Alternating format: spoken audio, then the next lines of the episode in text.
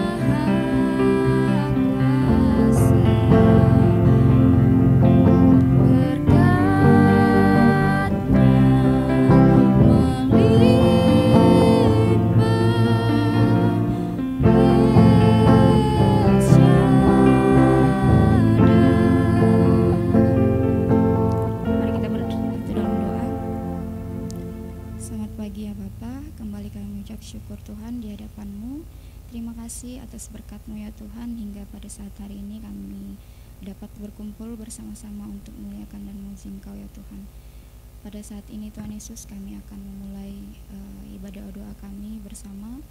Biarlah engkau berkati mulai dari awal pertengahan sampai pada akhirnya Tuhan Yesus. Engkau pimpin kami ya Bapa. Terima kasih banyaknya Tuhan Yesus. Kami akan memulai ibadah kami hanya di dalam nama Yesus Kristus Tuhan dan Juru Selamat kami yang hidup. Amin baiklah Bapak Ibu Saudara kita akan uh, mulai doa kita yang pertama berdoa untuk bangsa dan negara, untuk para pemimpin, eh, baik itu kota pusat maupun kota Semarang. Kita akan berdoa juga untuk pemilu 2024 bagi bangsa, bagi bencana alam yang terjadi di Indonesia, baik itu gempa bumi, longsor, dan lain-lain. Kita juga berdoa untuk korban PHK dan lain-lain, eh, resesi dunia dan keamanan negara. Untuk yang doa kedua, doakan untuk kegiatan hari ini PKMB, Komsel dan latihan paduan suara uh, diadakan jam 7 dan komsel diadakan jam 6. Mari kita bersatu dalam doa. Ya Bapak, uh, kami mengucap syukur Tuhan bahwasanya Engkau telah memberikan bangsa dan negara kami ini ya Tuhan Yesus uh, damai sejahtera. Pada saat ini Tuhan Yesus kami akan berdoa untuk bangsa dan negara kami ya Tuhan, untuk para pemimpin bagian maupun bagian pusat maupun bagian kota Semarang Tuhan Yesus kami mau berdoa biarlah mereka sungguh-sungguh dalam melaksanakan tugas mereka satu persatu ya Tuhan kami juga mau berdoa ya Bapak untuk pemilihan uh, presiden yang akan dilakukan 2024 biarlah Engkau yang memberkati Engkau yang uh, menjaga uh, pada pemilihan 2024 nantinya Tuhan Yesus. Bapa, kami juga mohon kepadamu Tuhan, biarlah Engkau yang uh, menolong baik saudara-saudara kami yang terkena bencana alam di daerah Indonesia ini Tuhan, Engkau yang memberikan pertolongan bagi pribadi, lepas pribadi saudara-saudara kami yang terkena ya Tuhan Yesus. Pada saat ini juga kami mohon Tuhan untuk saudara-saudara kami di luar sana yang menjadi korban PHK pada saat ini Tuhan kami mohon berkatmu kami mohon Engkau menjawab doa-doa mereka supaya Engkau memberikan pekerjaan baru dan lebih bersemangat lagi ya Tuhan Yesus. Kami juga mohon untuk resesi dunia dan keamanan negara ini ya Tuhan. Kami yakin percaya bahwa Engkau yang selalu menjaga kami dan menjaga negara kami ya Tuhan Yesus. Takkan pernah Engkau tinggalkan kami barang sedetik pun ya Tuhan. Tuhan kami juga mohon uh, kepadamu untuk kegiatan pada hari ini baik itu PKMB dan paduan suara ya Tuhan Yesus biarlah Engkau memberkati dan Engkau yang mengajak mereka setiap mereka untuk datang uh, di hadapanmu untuk memuliakan dan memuji namamu ya Tuhan. Terima kasih Bapak ini doa kami yang kurang sempurna Yesus. Kami mohon dalam nama Yesus, haleluya, amin. Baiklah kita akan terus berdoa untuk pokok doa kita yang ketiga Berdoa untuk para petugas dan pelayan hari Minggu tanggal 4 Juni 2023 Baik itu ibadah satu, ibadah dua, ibadah bahasa Inggris dan ibadah sore. Selanjutnya kita akan berdoa pokok doa nomor 4 Berdoa untuk sekolah minggu Komsel dewasa dan lansia besok hari Minggu diadakan pada jam setengah delapan sampai 8.45 dan kelas OKB diadakan eh, pada jam 8. Untuk nomor 5, berdoa untuk pendeta Eko dan keluarga mereka pelayanan dalam retret GBI Cengkerang Indah, Cengkerang Indah di Jakarta eh, dari tanggal 1 sampai 3 Juni mohon doanya. E, doa ini akan dibantu oleh Ibu Dolof.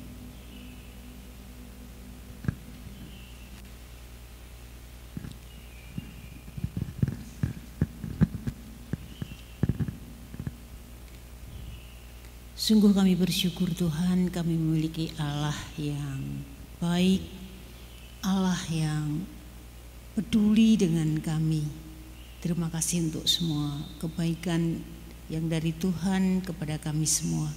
Pada pagi ini Tuhan kami menghampiri tahtamu ya Tuhan. Kami mau menyatukan hati dan pikiran untuk mendoakan pokok-pokok doa yang ada di lembar buletin ini. Kami mau menyerahkan Bapa untuk ibadah hari Minggu besok kami mohon pertolongan Tuhan untuk ibadah pertama, ibadah kedua, ibadah bahasa Inggris, ibadah sore, baik itu dilakukan online maupun offline. Kami menyerahkan setiap anak-anak Tuhan, hamba-hamba Tuhan yang akan menyampaikan kebenaran firman Tuhan.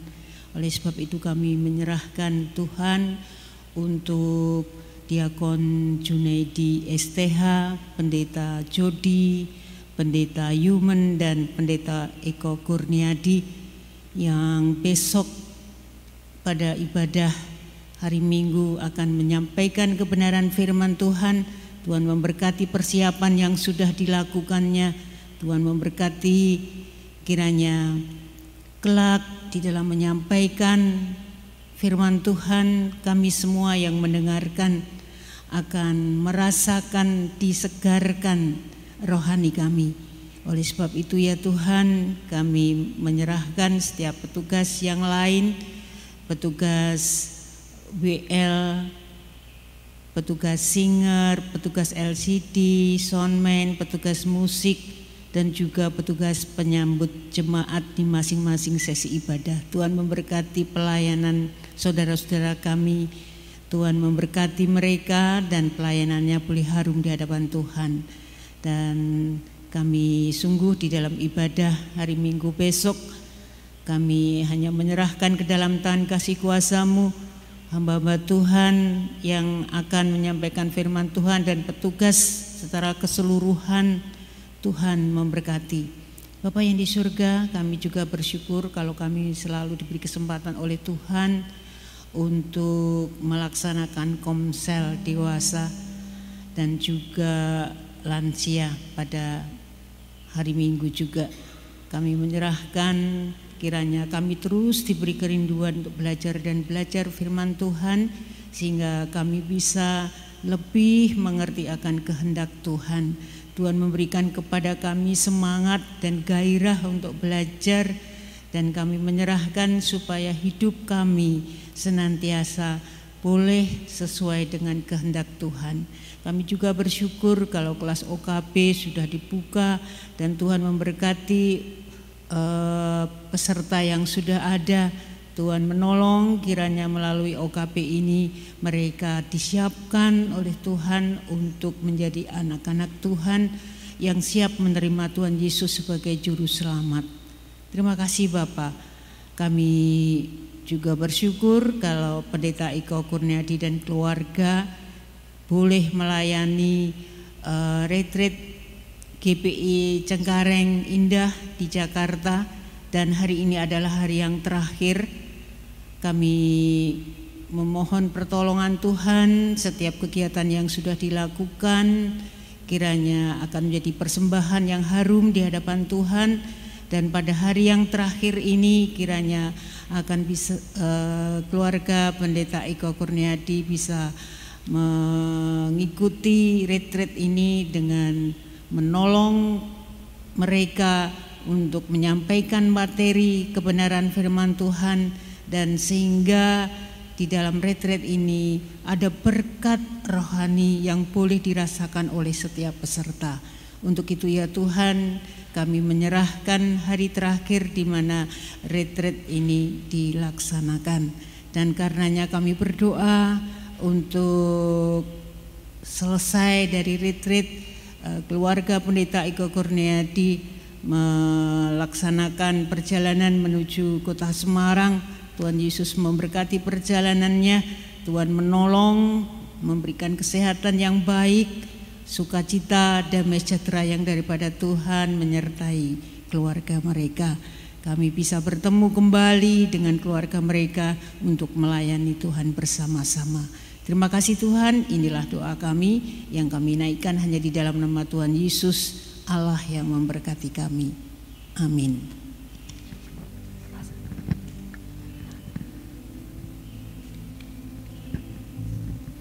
Baik, terima kasih untuk Ibu Dolo sudah menolong kita dalam doa. Kita sebelum kita melanjutkan doa kita, kita angkat pujian lebih dari dalam ku menyembah.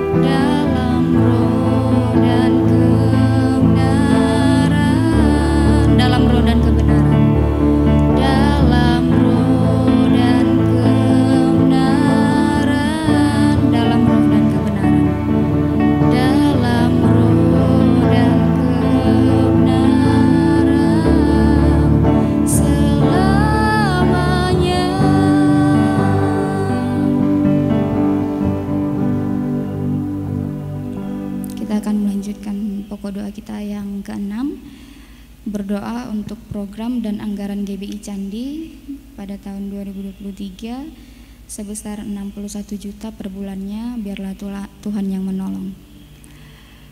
Pokok doa yang ketujuh berdoa untuk keluarga kekurangan dana dan untuk pembelian genset biarlah Tuhan yang memberkati. Pokok doa yang kedelapan berdoa untuk uh, biarlah Tuhan kiranya memberi jiwa-jiwa baru untuk GBI Candi yang sudah Tuhan Yesus percayakan. Selanjutnya berdoa untuk persekutuan Persekutuan Indonesia Baptis uh, pada hari Kamis sampai Sabtu di Geraha UNES biarlah untuk utusan 10 orang biarlah Tuhan Yesus yang memberkati dan Tuhan juga yang menolong. Doa ini nanti akan dibantu oleh Diakon Eko.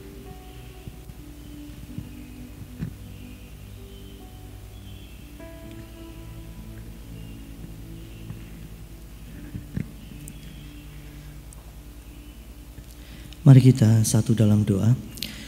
Segala puji dan syukur kembali kami naikkan kepadamu ya Bapa. Engkau Allah yang senantiasa mengasihi kehidupan kami. Engkau Allah yang senantiasa memelihara dan mencukupkan apa yang boleh kami perlukan. Di pagi yang indah ini ya Tuhan kembali kami mau bersama-sama menaikkan permohonan doa kami ya Tuhan saat ini kami berdoa untuk pergumulan gereja kami. Kami menyerahkan untuk anggaran gereja kami ya Tuhan yang pada setiap bulannya menganggarkan untuk kebutuhan anggaran kami sebesar 61 juta tiap bulan. Tuhan, kami menyadari bahwa anggaran bukan anggaran yang kecil bagi kami semua. Namun kami percaya dalam pemeliharaan Tuhan, Tuhan akan mencukupkan setiap anggaran yang sudah dikeluarkan, yang disepakati bersama oleh gereja kami. Biarlah semuanya ini ya Tuhan tiap bulan boleh tercukupkan dan bahkan Tuhan akan memberikan kelimpahan bagi anggaran gereja kami. Bapak, kami juga menyerahkan untuk uh, dana pembelian genset yang masih ada kekurangan. Namun kami bersyukur ya Tuhan karena genset sudah terbeli walaupun masih banyak kekurangan yang harus kami lunasi ya Tuhan.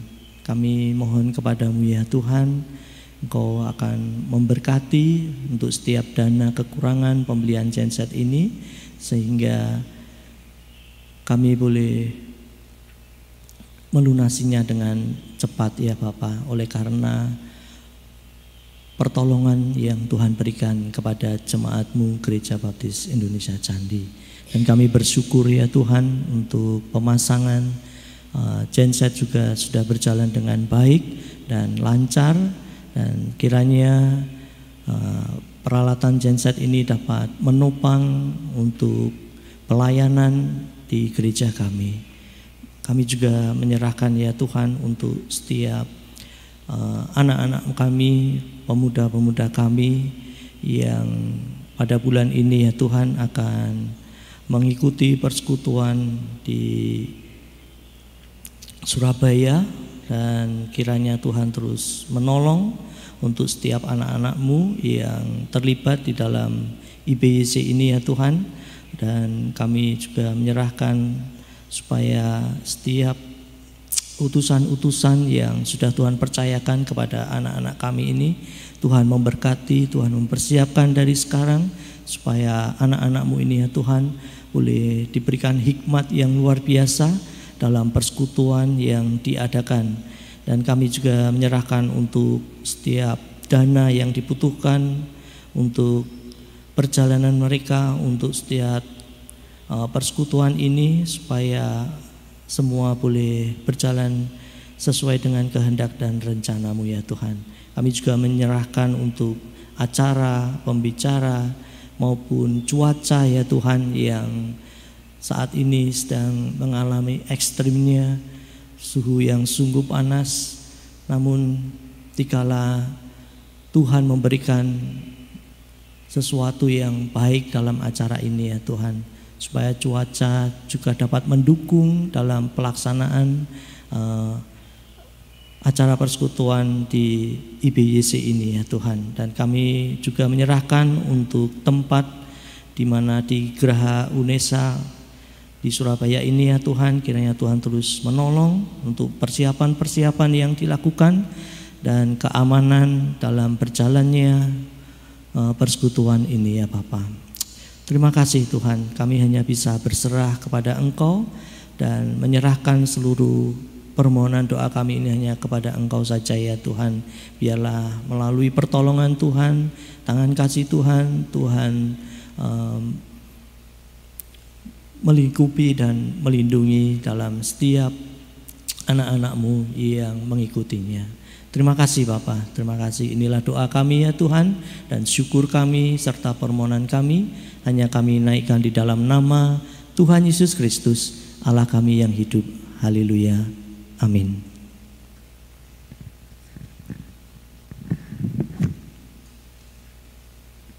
Baik, terima kasih untuk Diakon Eko. Uh, kita akan terus berdoa untuk pokok doa kita yang ke-10. Kita berdoa untuk SIL GBI Candi yang akan diadakan pada tanggal 26 sampai 28 Juni uh, untuk para para murid dan pembicara Biarlah Tuhan yang menolong untuk kegiatan dari awal sampai akhirnya dan untuk dana biarlah Tuhan yang mencukupkan dan Tuhan yang menolong. Pokok doa kita yang ke-11 berdoa untuk PPA Among Tresno IO 817 biarlah eh, berdoa untuk compassion, komisi, koordinator, staf PPA dan mentor berdoa untuk para sponsor dan kebutuhan dana dan juga untuk persekutuan penerimaan manfaat baru melalui alumni dan untuk gereja dan donatur. Pokok doa yang ke-12 berdoa untuk PAUD TKSD Kristen Immanuel untuk para pembina dan pengurus Yakris untuk kepala sekolah, untuk para guru dan para murid serta orang tua. Dan berdoa juga untuk ujian kenaikan kelas penerimaan murid baru ajaran 2023-2024. Untuk rencana pembuatan playground dan ruang kelas yang baru untuk dananya yang dibutuhkan biarlah Tuhan yang menolong. Doa ini akan dibantu dengan kasih uh, Bapak Paino.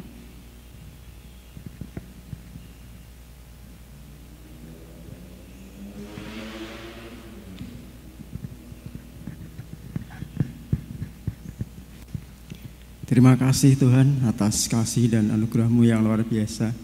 Pada pagi hari ini kami boleh bersama-sama datang kepada Tuhan untuk bersama-sama beribadah di dalam doa pagi. Terima kasih karena Tuhan sudah menyertai di dalam kehidupan kami hari lepas hari sampai saat ini.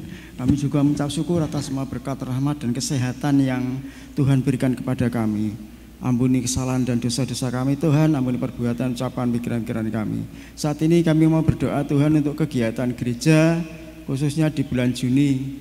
Kami berdoa untuk sekolah Injil liburan yang akan diselenggarakan mulai tanggal 26 sampai 28 Juni 2023. Kiranya Tuhan akan menolong untuk para guru, dan murid yang mengikuti kegiatan. Tuhan tambah-tambahkan anak-anak yang baru supaya mereka terpanggil untuk datang mengikuti sekolah Injil liburan ini. Tuhan gereja akan semakin bertumbuh lewat sekolah Injil ini Tuhan. Terima kasih Tuhan.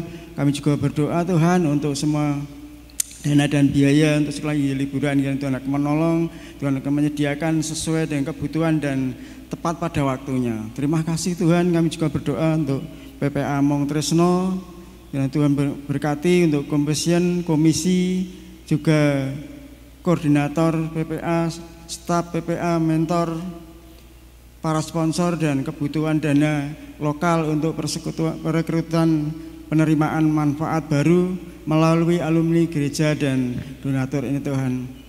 Berkati PPA ini agar menjadi alat yang berguna bagi kemuliaan Tuhan untuk gereja kami untuk menambah-nambahkan jiwa-jiwa baru Tuhan lewat anak-anak PPA ini Tuhan. Terima kasih Tuhan kami juga berdoa untuk PAUD, TK, juga SD Kristen Immanuel. Kami berdoa untuk pembina dan pengurus, ya Kris, kepala sekolah, para guru, para murid, dan orang tua murid. Kalau saat ini anak-anak sedang mempersiapkan ujian untuk kenaikan kelas, Kiranya Tuhan menolong supaya anak-anak ini diberkati oleh Tuhan dengan kepandaian, kemampuan, kecerdasan dalam menjawab setiap soal-soal ujian agar supaya mereka tidak tertinggal di dalam kelasnya Tuhan, namun mereka semuanya boleh eh, naik ke tingkat yang lebih tinggi Tuhan.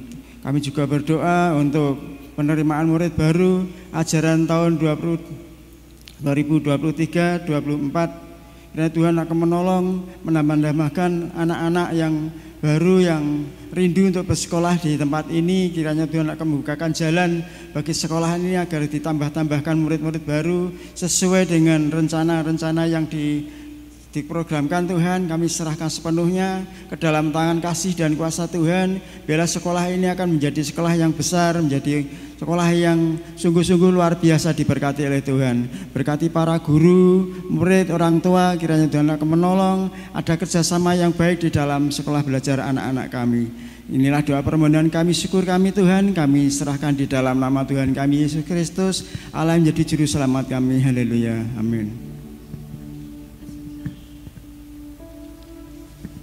Kasih untuk Bapak Ponino yang sudah menolong kita dalam doa.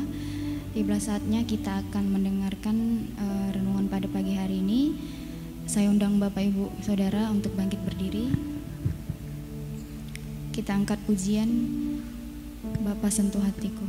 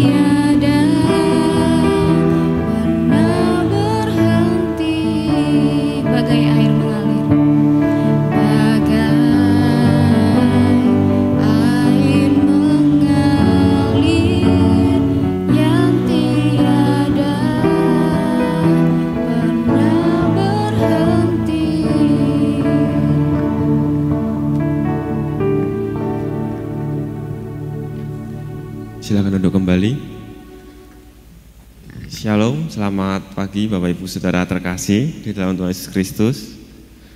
Sebelum kita mendengarkan renungan pada pagi hari ini, mari kita berdoa.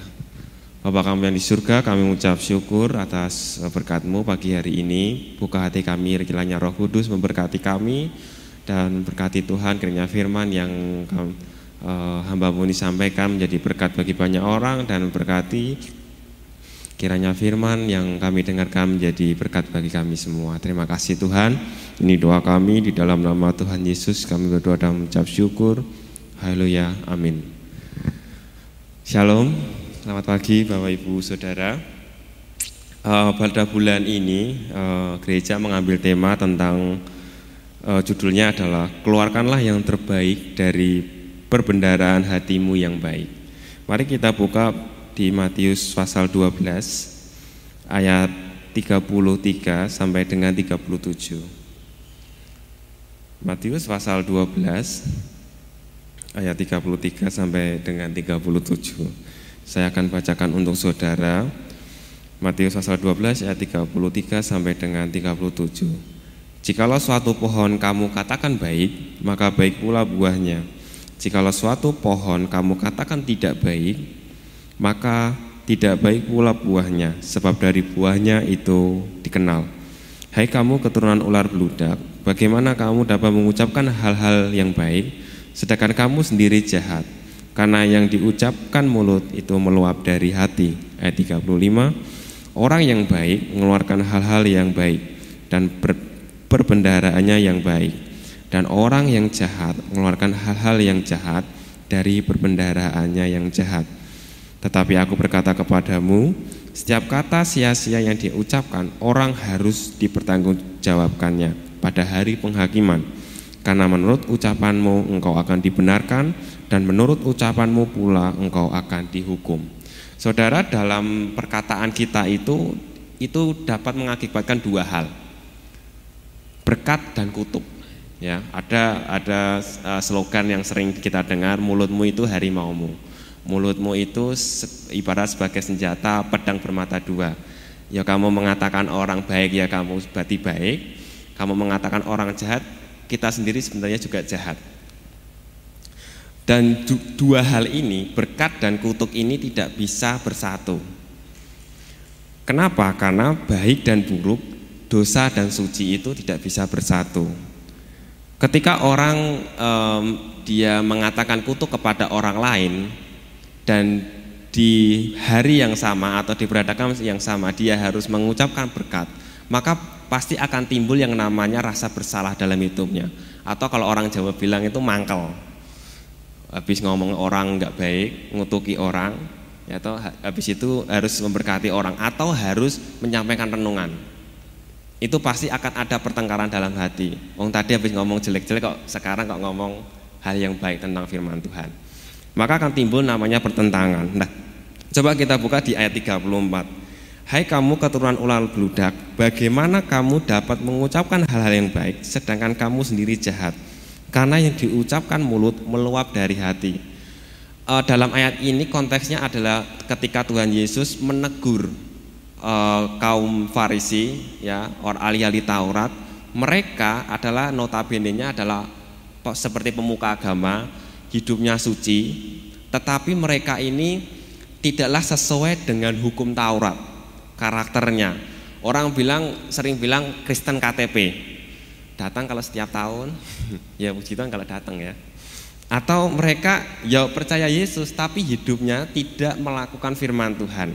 Kelakuannya harusnya jadi anak Tuhan, ini anak setan ya.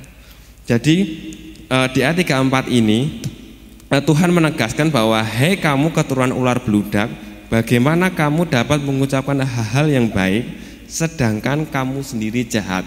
Ini menandakan bahwa ketika kita berbuat jahat ya, kita tidak mungkin berhadapan dengan yang sama mengatakan berkat juga. Karena yang namanya baik dan jahat itu tidak bisa dilakukan secara bersama.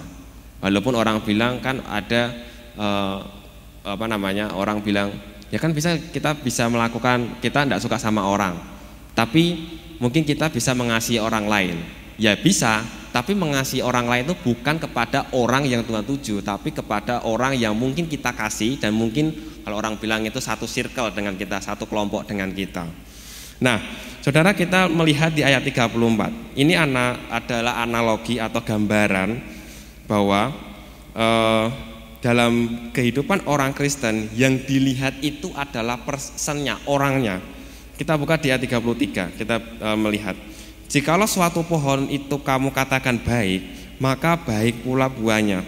Jikalau suatu pohon kamu katakan tidak baik, maka tidak baik buahnya. Sebab dari buahnya lah dari buahnya lah pohon itu dikenal. Saudara, bahwa hidup orang Kristen itu dikenal banyak orang itu pasti baik. Wong Kristen kini nek uh, nek dosa sekali wae itu dibicarakan uh, ber, berhari-hari bertahun-tahun. Beda kalau tetangga kita ya yang sebelah ya. Wis biasa gitu. Tapi kalau orang Kristen itu bagaikan berlian. Orang minoritas atau orang Kristen itu ketika dia diberhadapkan ketika suatu permasalahan ya dan akhirnya e, jatuh dalam dosa dan orang yang tidak percaya melihat pasti akan berkata, "Wong Kristen kok koyok ngono." Mendino ning gereja." Ya kan? Ngolok khotbah, pelayanan yang gereja, uripe kok malah ra genah. Itu pasti akan terdengar seperti itu.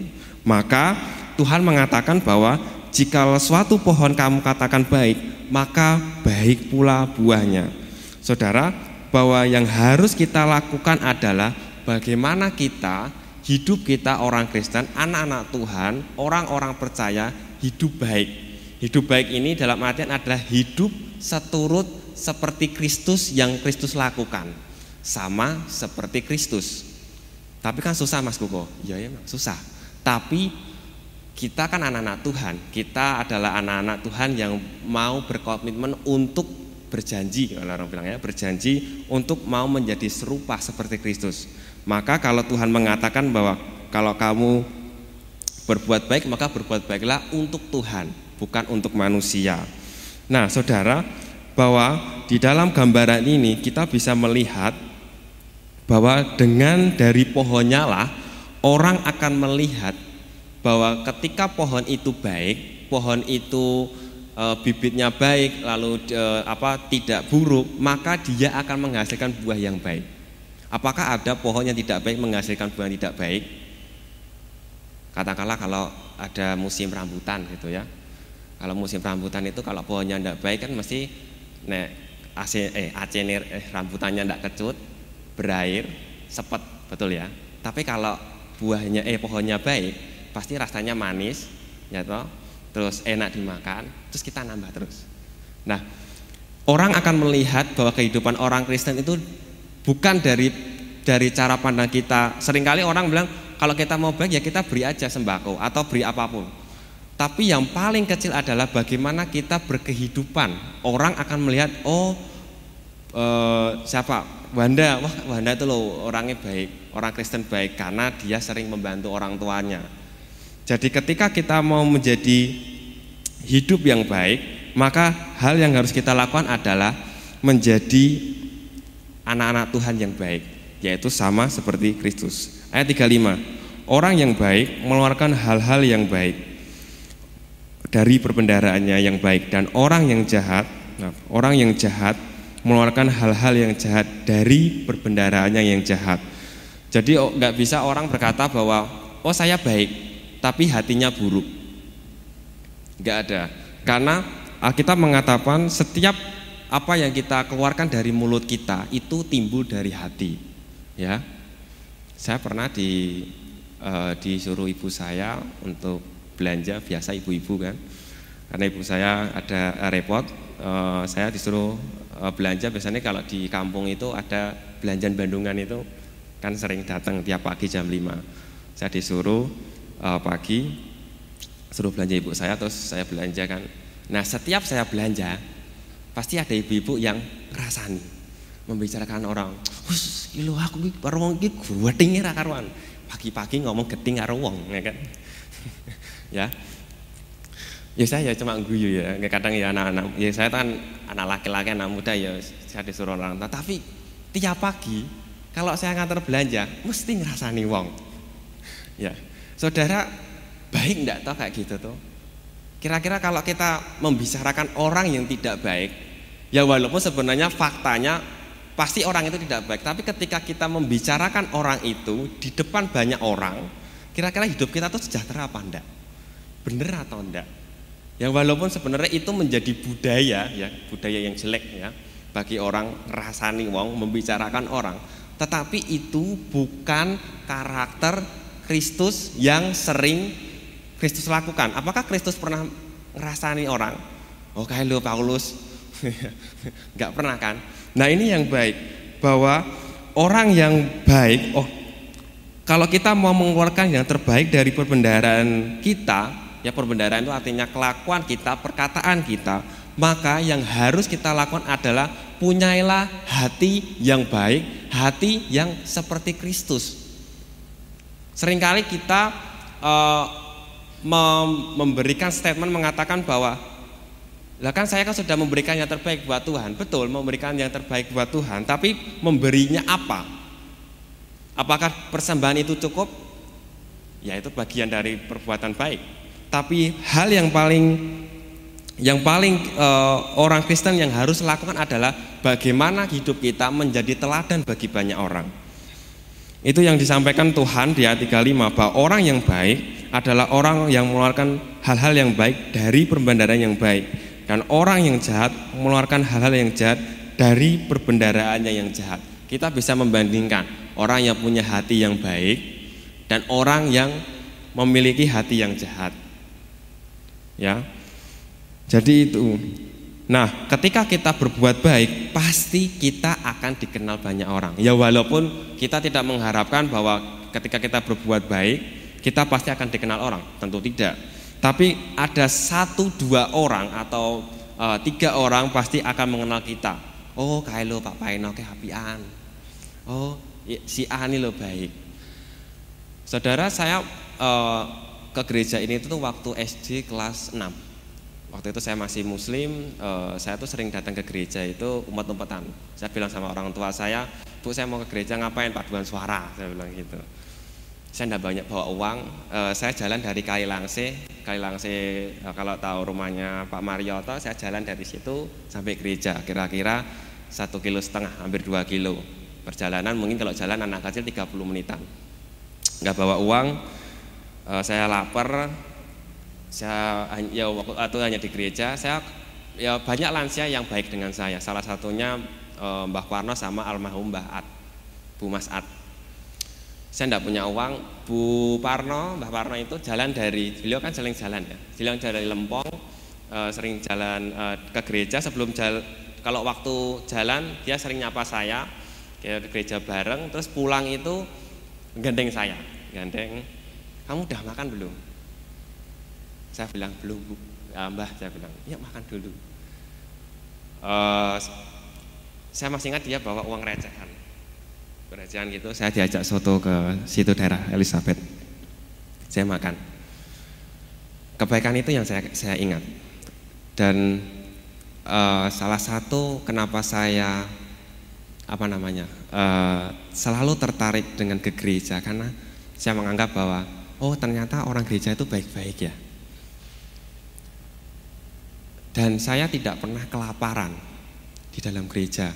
Saya sekolah minggu ada makanan, ada puding. Lalu uh, saya habis sekolah minggu, uh, biasanya kalau dulu tuh masih ada uh, kebaktian anak setelah doa, eh sebelum firman Tuhan pasti langsung disuruh untuk ke situ. Eh sini, uh, saya tidak tahu ibu siapa mas, saya lupa. Uh, ayo kamu udah makan belum? Dikasih nasi bungkus. Saudara kebaikan itu tuh akan dikenang kita nggak usah memandang bahwa oh aku kalau berbuat baik harus dikenang nggak usah yang penting berbuat baik aja. Karena untuk mengeluarkan yang terbaik dari perbendaraan kita adalah dengan kita punya hati yang baik tanpa kita me me mengharapkan balasan dari orang. Dan itu saya masih ingat dan itu saya masih kenang. Itu sebabnya kenapa kadang saya uh, lansia saya apa namanya uh, terpanggil kadang saya mengantar. Karena ada beberapa lansia yang baik dengan saya. Saya tidak punya duit. Eh tiba-tiba tuh saya eh, apa namanya nganter mbak-mbak tiba-tiba tuh ada uang lima ribu. Bapak tuh suka kalau beri itu enggak langsung nyole tak kasih enggak siap buat es teh ya. Eh, tak kasih uang. Oh lima ribu gitu. Itu kebaikan. Ayat 36 kita baca.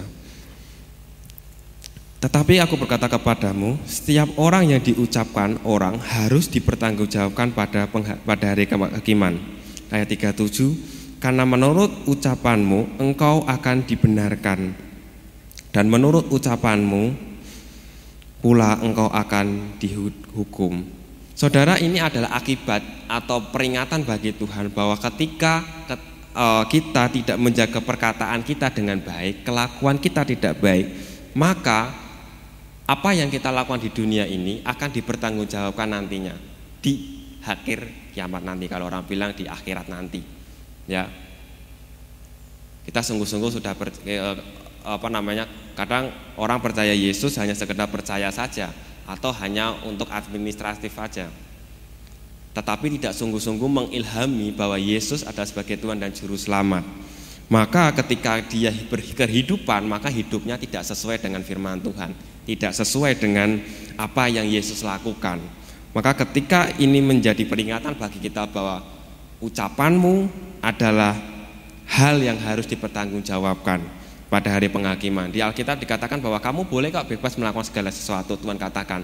Tapi kebebasanmu itu akan dipertanggungjawabkan nantinya.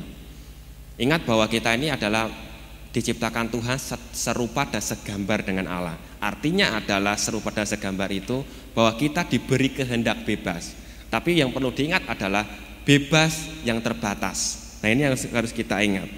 Bahwa ketika hidup kita tidak baik, maka hati kita tidak baik, maka kita akan melakukan hal yang tidak baik dalam kehidupan kita. Tetapi ketika kita mempunyai hati yang baik, hati yang uh, sesuai dengan firman Tuhan, hati yang dipenuhi oleh firman Tuhan, hati yang dipenuhi oleh buah-buah roh, maka kita menjadi orang Kristen yang hidup seturut dan segambar seperti Kristus. Nah, bagaimana Mas Kuku aplikasinya? Apa yang harus kita lakukan? Minimal, saya bilang minimal. Apakah kita harus memberi uh, muluk-muluk? Enggak. Bagaimana kita menjadi orang Kristen yang baik? Minimal. Tidak membicarakan orang. Orang rasani wong ya itu contoh simpel banyak contoh yang lain tapi minimal jadi orang itu tidak usah bicarakan nah ada orang yang jahat sama kita ya udah sudah diem atau ngomong sama Tuhan Tuhan aku tuh tidak senang sama si A si B dan si C ya kesimpulan pada renungan ini adalah mari kita punya hati seperti Kristus saudara-saudara punya kebaikan punya buah-buah roh dan juga memiliki hati yang Tuhan inginkan kepada kehidupan kita dan supaya apa? Ketika kita punya hati yang baik, maka kita akan menjadi berkat bagi banyak orang. Kita buka di Lukas 8 ayat 15. Lukas 8 ayat 15. Saya bacakan untuk saudara. Yang jatuh di tanah yang baik itu ialah orang yang mendengar, setelah mendengar firman itu menyimpannya dalam hati yang baik dan mengeluarkan buah dalam ketekunan. Saudara kalau kita mau punya hati yang baik, maka yang harus kita lakukan adalah mendengar firman-Nya, menyimpan firman itu dengan hati dan juga melakukan dan mengeluarkan firman itu dalam ketekunan. Mari kita berdoa.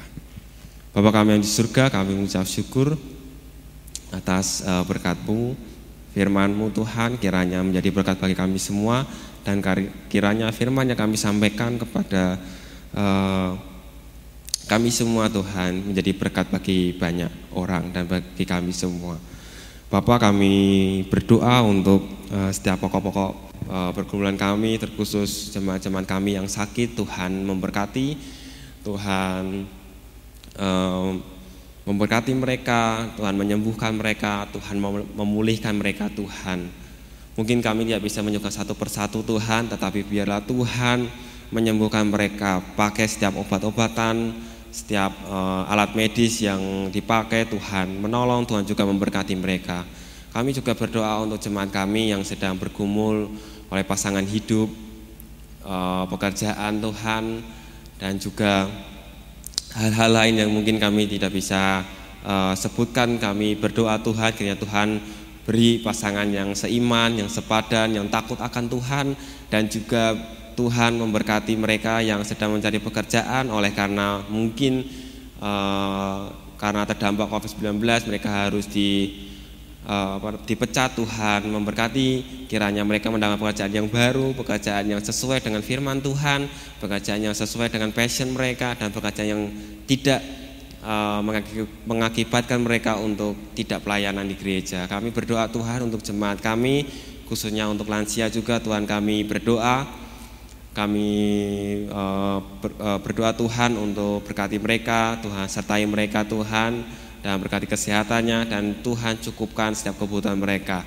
Kami juga terus berdoa untuk pendeta kami, pendeta Eko Kurniadi yang sedang melayani di Jakarta. Kami berdoa Tuhan supaya Tuhan memberkati pelayanan beliau dan Tuhan juga memberkati uh, keluarga beliau Tuhan dan berkati juga pada hari ini beliau akan pulang. Tuhan tolong, Tuhan uh, lindungi, Tuhan juga uh, berkati kendaraan yang dipakai kiranya sampai di Semarang dengan selamat dan dapat melayani bersama di gereja ini. Terima kasih Tuhan, ini doa kami, doa ucapan syukur kami Tuhan. Kami haturkan kepadamu di dalam nama Tuhan Yesus. Kami berdoa dan mengucap syukur. Haleluya, amin. Uh, terima kasih Bapak Ibu Saudara uh, di gereja ini sudah datang doa pagi. Terima kasih juga untuk yang streaming. Terima kasih dan juga terima kasih untuk pelayanan eh, teman-teman di gereja. Selamat pagi, Tuhan Yesus memberkati.